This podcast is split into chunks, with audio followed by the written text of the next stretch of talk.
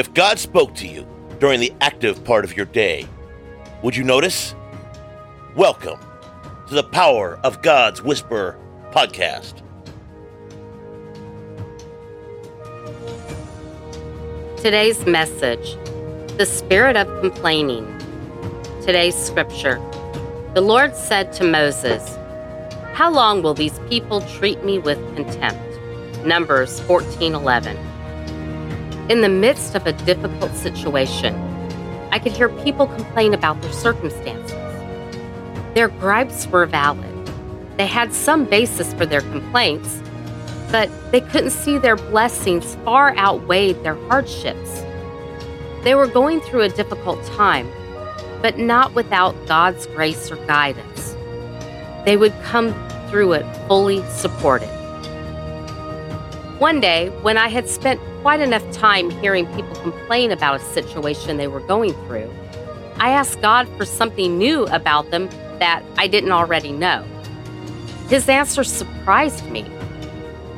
Complaining is an act of faith. I thought about this for a long time after he said it. Complaining was an act of faith? If you complain about something, there must be some part of you that believes it can be changed. There must be some part of you that believes God can make things better than they are now. If complaining is an act of faith, then what does that say about praise? Is praise also an act of faith? The spirit of complaining is a virus that infects people and spreads quickly. It's often transmitted through the media, but it can also spread through social media or even in just casual conversation. We all know someone who complains all the time, but there are times when it doesn't seem like such a big deal. When you're talking to them about something else and they mention something that bothers them, it's easy to agree with them and move on. And sometimes we've just had enough of our own problems that we don't want to hear about theirs. But then there are other times when complaining is more than just annoying, it's offensive. The Israelites complained to Moses about food and water in the wilderness, and God told Moses to take their complaints personally. Exodus 17 2. And that's because, because God loves every one of us so much that he wants our happiness above all else. Deuteronomy 5:29. So when we complain about these things like food or money or relationships, he takes those complaints personally because they affect his heart.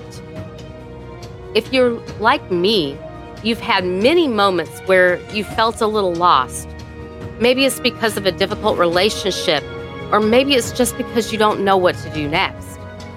But if there's one thing I've learned about life, it's that God is always with us, even when we don't feel His presence. God gives us a snapshot of life that makes His Word intensely personal to us. It's one thing to read about Him in a particular story, and another to find yourself in a somewhat similar situation that brings to life the relational dynamics of that story. If we listen carefully, we will sometimes hear a whisper. This is how I feel when. That whisper may tell us of joy, delight, compassion, or zeal, or it may tell us of grief, jealousy, or anger, all emotion that Scripture assigns to God frequently. The result is greater sensitivity in our hearts to God's nature and a greater bond of fellowship with His Spirit. When He shows us who He is, we've heard an invitation to draw closer. Let's pray. Lord, I know from my own experiences how hearts are affected by negativity. May I never grieve your heart that way.